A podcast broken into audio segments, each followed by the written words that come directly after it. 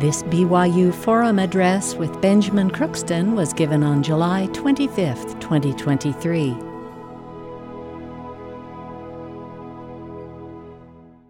Good morning and welcome to our Forum Assembly. My name is Justin Collings and I serve as BYU's Academic Vice President, and President Reese has asked me to conduct today's forum. Today it will be our honor and pleasure to hear from Benjamin Crookston, Professor of Public Health and an Associate Dean in the College of Life Sciences. He earned a bachelor's degree in zoology and a master's degree in public health at BYU, followed by a PhD in public health from the University of Utah. Prior to joining the BYU faculty, he served for two years on the faculty in the School of Medicine at the University of Utah. Dr. Crookston has spent nearly two decades conducting research with local and international non governmental organizations in Asia, Africa, and Latin America on maternal and child health, nutrition, food security, and poverty alleviation initiatives. He's particularly interested in the long term impacts of early childhood stunting and the potential for growth recovery later in childhood. His research has been supported by the NIH, USAID, the Gates Foundation, and DFID. Dr. Crookston is a native of Show Low, Arizona, and enjoys outdoor recreation, particularly any type of biking. He and his wife, Corey, are the parents of four children. It will now be our privilege to hear from Dr. Benjamin Crookston.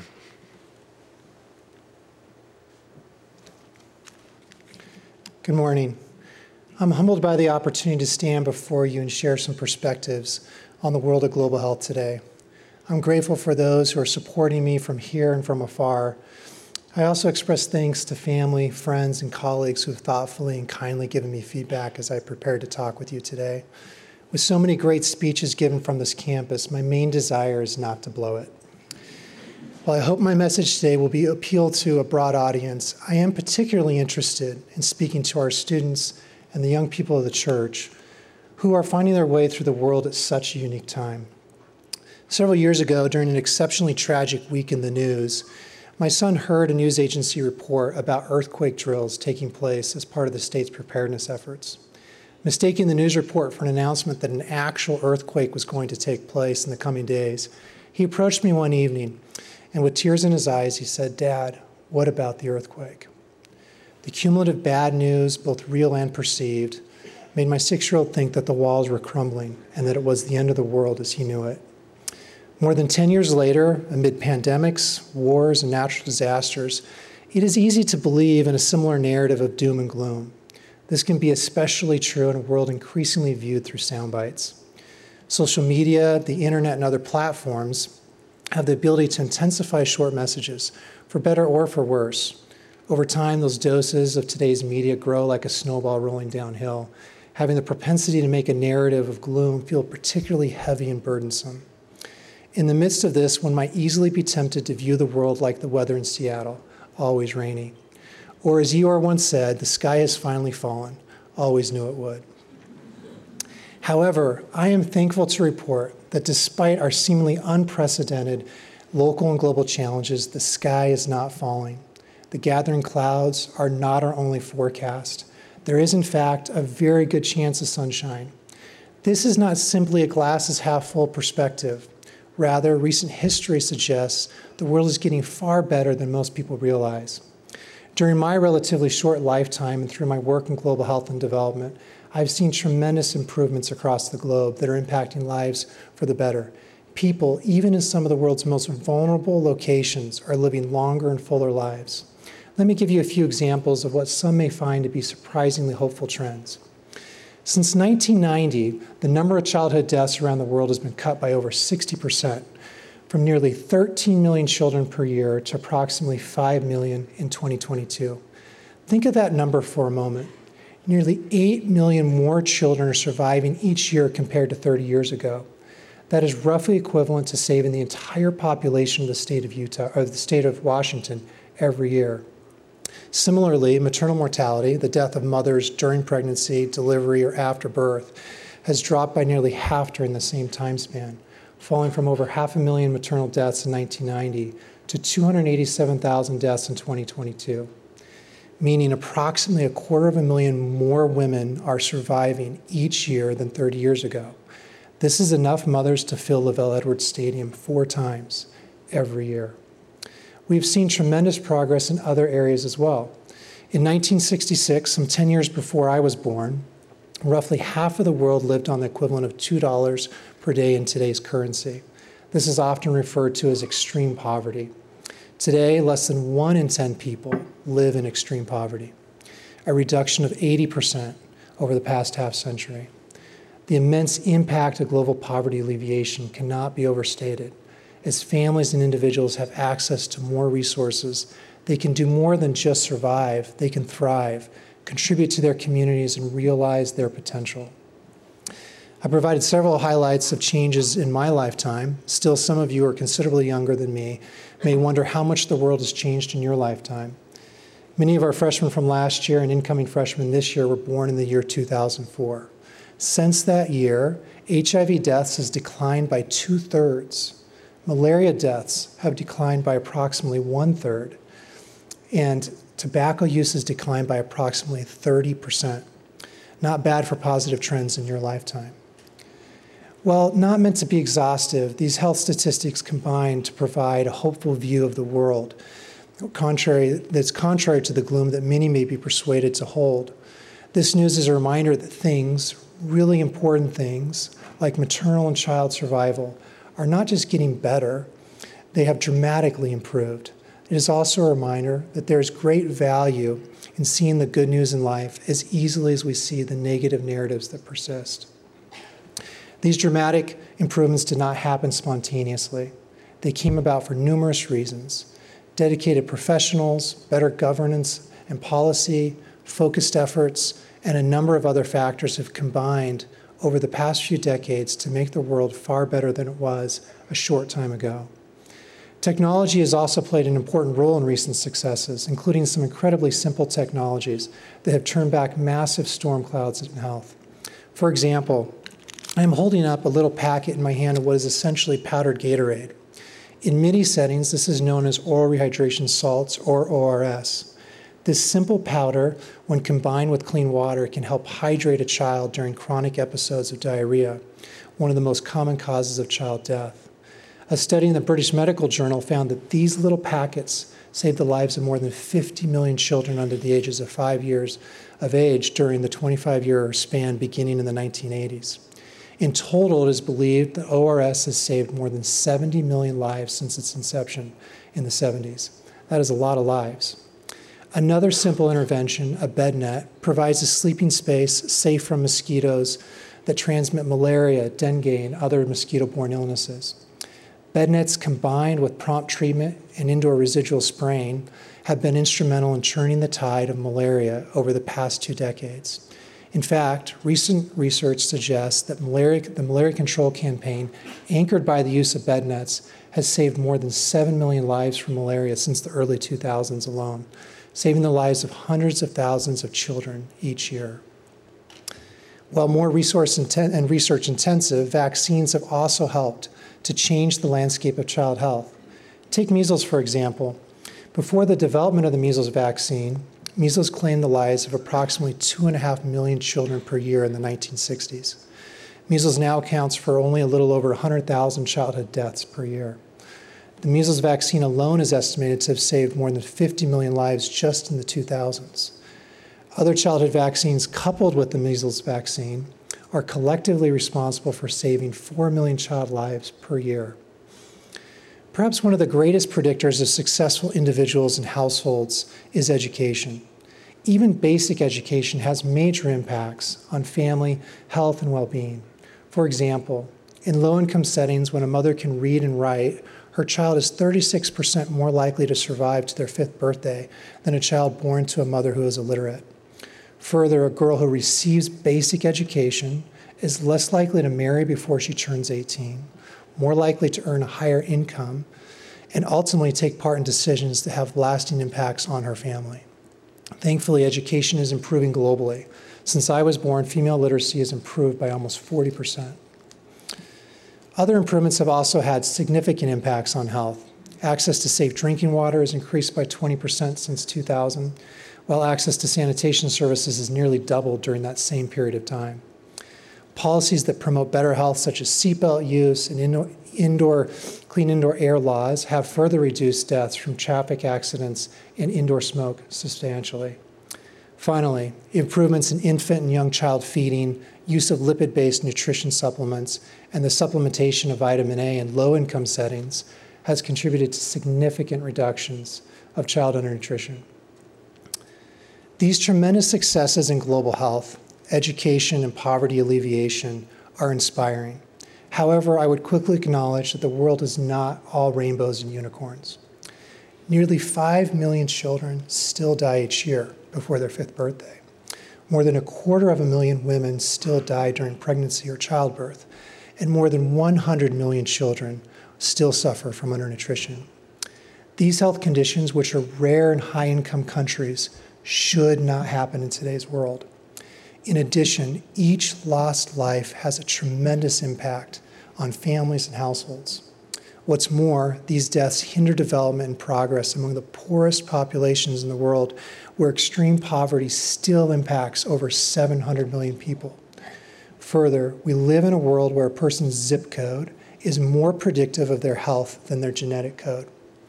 Mountains of research have shown that where you live and work, your access to education, your race and gender, and the sum of your bank account all greatly impact your chances for a healthy life filled with opportunity. And in case we think we have the upper hand against disease in high income countries, a recent pandemic provided a, profound demonstration of how vulnerable we all are in the diseases of our day. So, yes, our lifetimes have been marked by tremendous global health successes. At the same time, it is not a contradiction to say that disease, death, and poverty still plague too much of the world.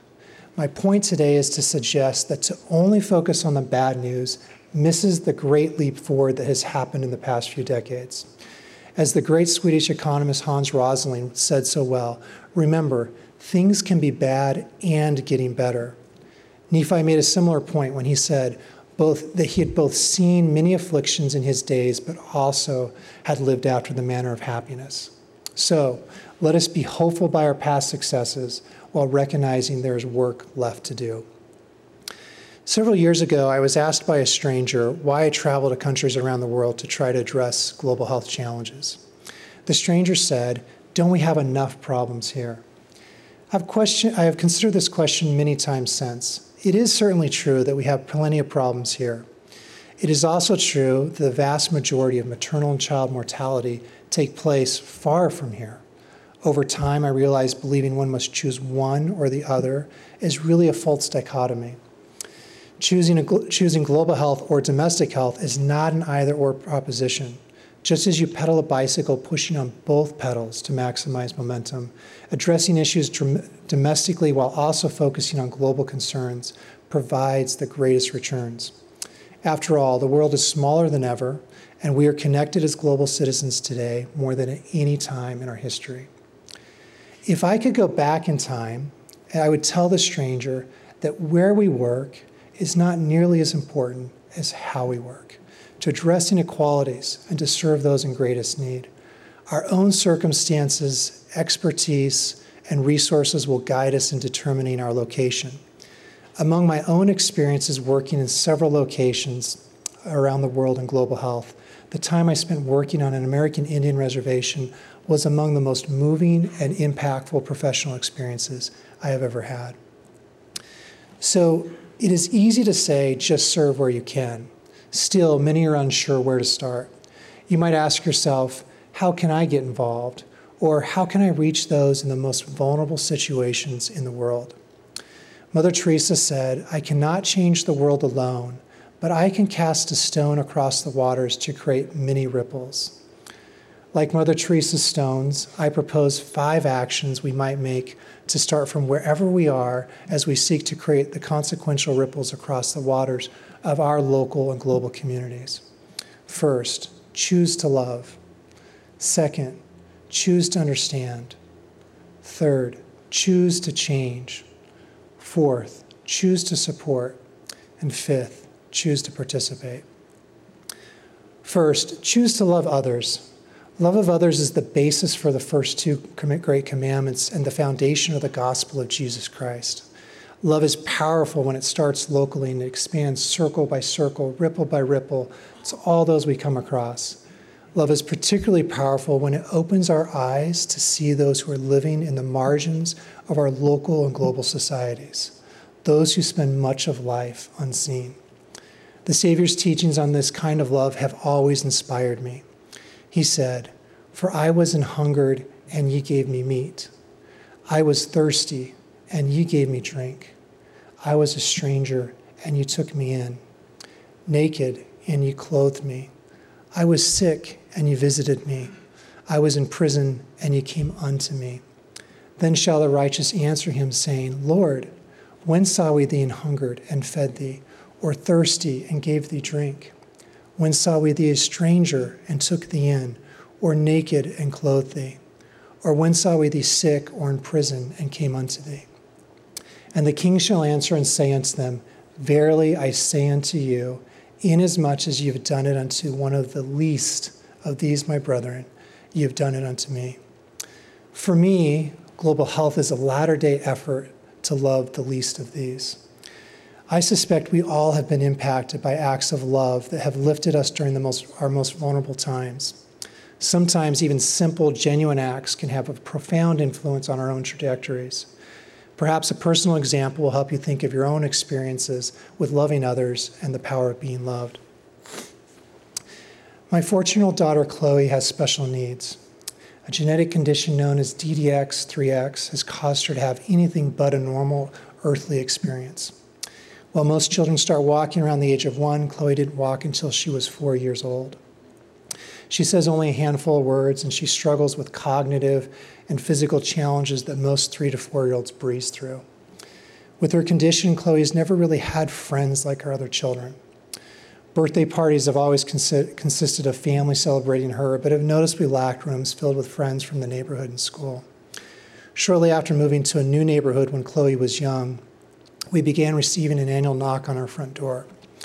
Taylor, a young man from up the street, who's the same age as Chloe, began showing up each fall on her birthday with a present.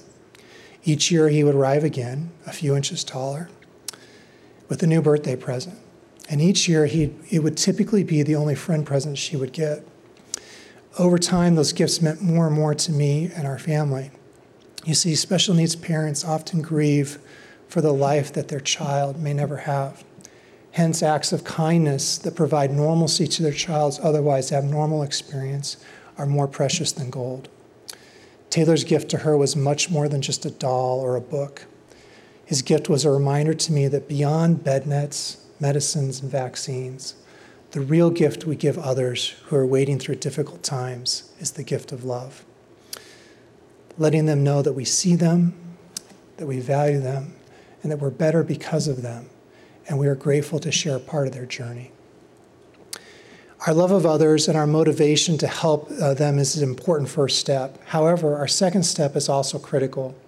My second suggestion is to build on that love by choosing to understand.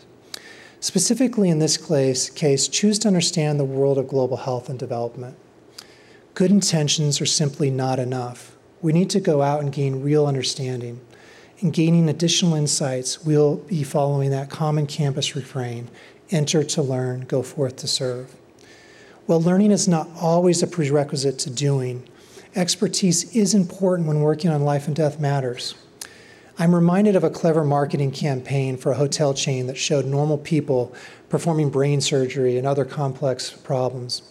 When complimented on their ability to perform the challenging task, the person would humorously reply that they were not an expert but had stayed at a particular hotel chain the night before. Just as staying at a particular hotel does not qualify us to solve sophisticated problems, simply having a passion for others does not qualify us to become global health practitioners. We must acquire the necessary learning to become qualified so that we can provide the appropriate solutions and technologies that are needed to save lives. One can gain understanding in a variety of ways. For example, there are dozens and dozens of thoughtful books and talks on development and health. Also, there are numerous podcasts, including our own Why Health podcast here on campus, that explore efforts to address the health of communities and nations. And we need not look at only one discipline for direction either. Thankfully, there are many disciplines working to make the world safer and healthier. While my field of public health is a common one involved in this work, I regularly work with sociologists, economists, and engineers, just to name a few. There is no one discipline that has the copyright for kindness and love for their fellow man. Further, it is often when these disciplines work together, uniting their strengths, that they do the most good. And lest we think that gaining understanding is only for 20 somethings, I would inform you that many of my very best students over the past 20 years have been more than 20 years past their 20s. I applaud those who courageously seek to learn anew so that they might contribute to society in new ways. Third, with the foundation of love and a deeper understanding of global health, I propose we next consider choosing to change ourselves. John C. Maxwell said, Most people want to change the world to improve their lives, but the world they need to change first is the one inside themselves. A similar yet more succinct version of this quote comes, uh, has often been attributed to Gandhi when he said, Be the change you want to see in the world. While there's some discussion as to whether Gandhi said these exact words, I think most of us can agree that change begins with us. As a discipline, global health is centered on efforts to change. We try to transform behaviors, circumstances, and outcomes for the better for example, we try to encourage people to eat better foods, to wash their hands with soap, or give birth with a qualified healthcare professional. Some changes are simple and seemingly easy, while others are less straightforward and hard to embrace. No wonder then that understanding change from both a theoretical and a personal perspective is important. When we have put in the effort to improve ourselves, whether we are working to strengthen our own physical and emotional health or mending a relationship, we operate with more empathy and confidence in other in helping others to progress. After all, it is hard to ask others to change, even for the better, when we have not paid the price to be the very best versions, versions of ourselves. Ultimately, our example of seeking to improve ourselves may have as much or more influence among those we work with as many of the health technologies of the day.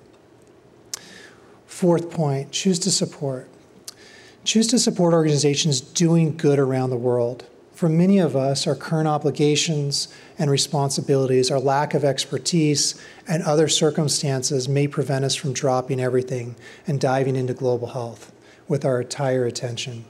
Fortunately, that does not mean we cannot be involved. We can still choose to support amazing organizations and people working in global health and development, regardless of our current circumstances. Organizations can create a positive change with the support of generous people who are determined to put resources in the hands of those best positioned to do good. Consider the immense power for good that the church's fast offerings and humanitarian support provide through countless donations, large and small. When we give to these programs, we bless the lives of saints and neighbors around the world in everything from water projects to neonatal resuscitation training to providing wheelchairs and much, much more.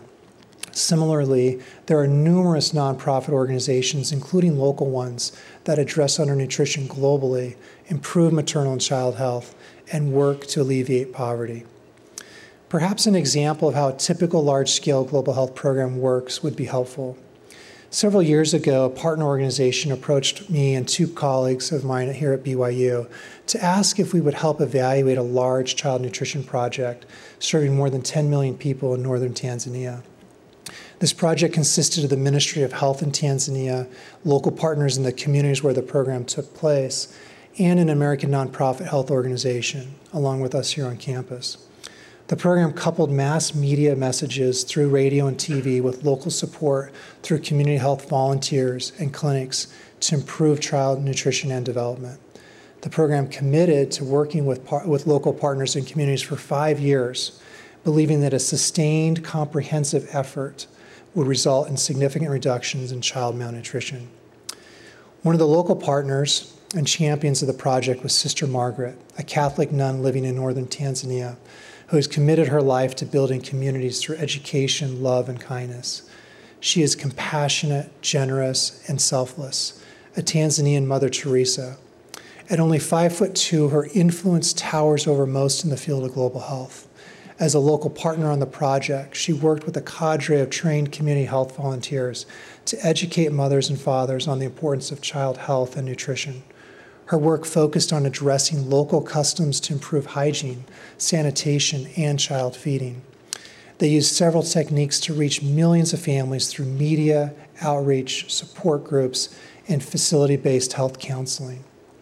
The five year program saw substantial improvements in knowledge, attitudes, and practices related to child health and nutrition, and regional reductions in undernutrition among children living in northern Tanzania.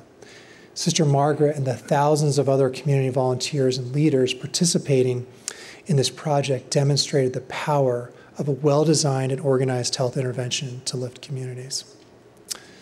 One might ask how do you know which organizations to support? Not every organization is changing the world, but I would argue that many are earnestly doing what they can. When considering you might, who you might support, may I suggest three factors to consider. First, Find out the true impacts of their work. Discerning supporters look at the fruits of organizations as much as they look at the pictures on their website.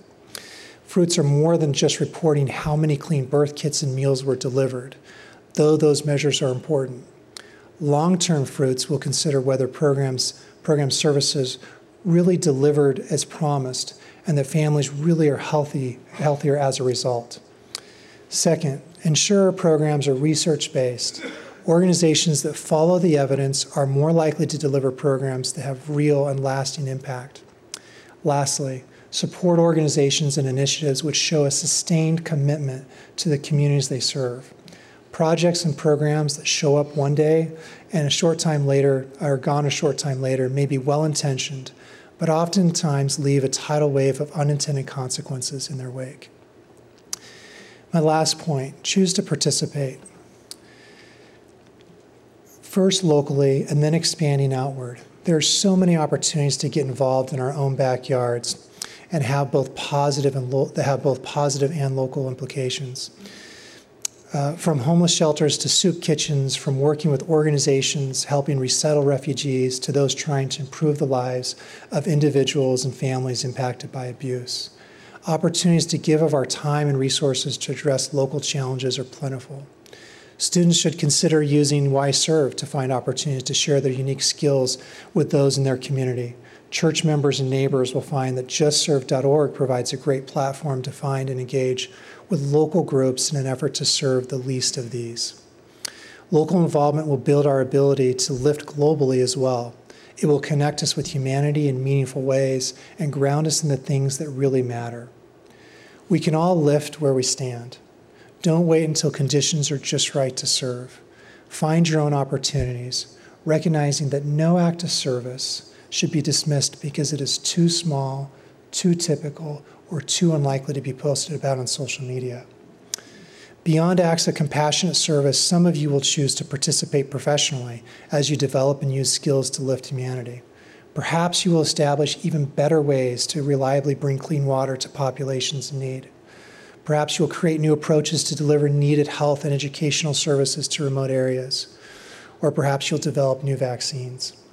Regardless, a new generation of professionals, including some of you, will transform global health further as you improve on the great work that has been done thus far to address the challenges that still persist.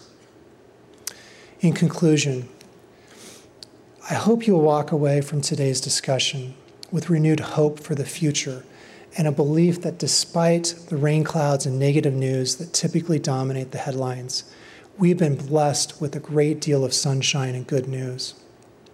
These hopeful trends, combined with the extraordinary influence of the light of the restored gospel, give me confidence we'll continue to tackle the great challenges of our day with both optimism and action.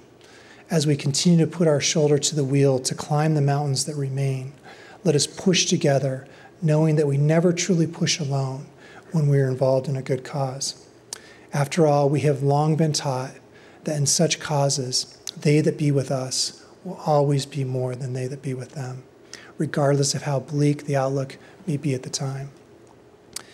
To our incredible students and my young friends of the church, you are not sent here to dwell in virtual valleys. I have faith in you as the generation that will lead us to new mountaintops. Please believe that the future, your future, has never been brighter. Take confidence in President Russell M. Nelson's words the best is yet to come for those who spend their lives building up others. I add my testimony to the countless heartfelt witnesses shared on this campus in worship services, classrooms, and devotionals. I love the Lord. He lives. He is the hope of Israel, indeed, of the whole world. I am forever grateful for this university where we may worship and honor Him. May we lift others, particularly the least of these, as He has lifted us, is my prayer. In the name of Jesus Christ, amen.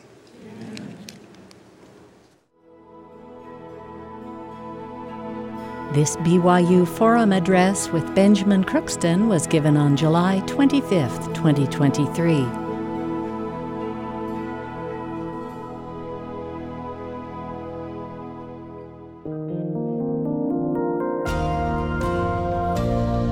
BYU Forums are a production of BYU Broadcasting.